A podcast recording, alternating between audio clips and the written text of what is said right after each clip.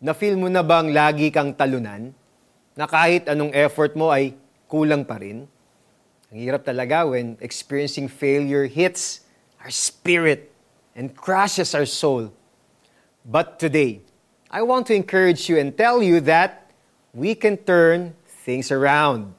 Ang unang dapat nating itanong sa sarili is this How do I view failures?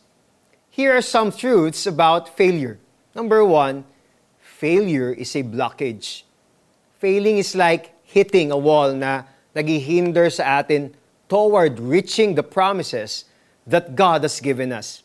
Satan, the enemy, always reminds us of these failures.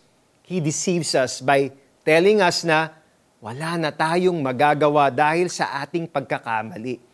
It may be inevitable for us to fail, but these failures don't have to define us. Second, failure is a mirror.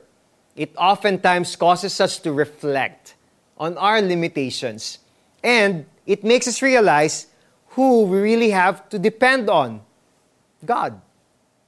Third, failure is a stepping stone to greater heights. Parang kwento ni Peter, he truly loved Jesus, pero during his trial, as we know it, Peter denied him three times.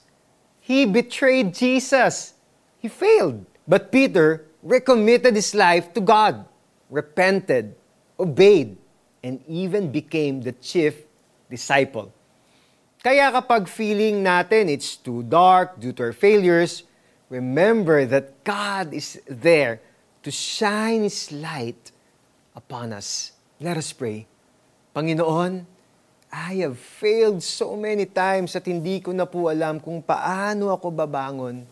Ayoko na pong maparalyze due to my failures at ina-acknowledge ko po ngayon na sa iyo lang ako dapat magtiwala dahil you see beyond my failures at binibigyan po ninyo ako ng kalakasang tumayong muli sa pangalan ni Jesus. Amen and amen. Paano naman natin may apply ito sa ating buhay? Alin sa tatlong truths about failures ang hinaharap mo ngayon? Take time to reflect and listen to what God wants you to do about it right now. Copy the verse of the day and memorize it to remind yourself that God will always shine His light upon you. Mga kaaway ko, Huwag kayong magalak dahil sa nangyari sa akin. Kung ako may nadapa, muli akong babangon. Kung ako may nasa kadiliman, tatanglawan ako ngayon ni Yahweh. Mikas, chapter 7, verse 8. Ako po si Eric Tutanyes, lagi nating tatandaan, mahal na mahal ka ng Diyos. God bless you.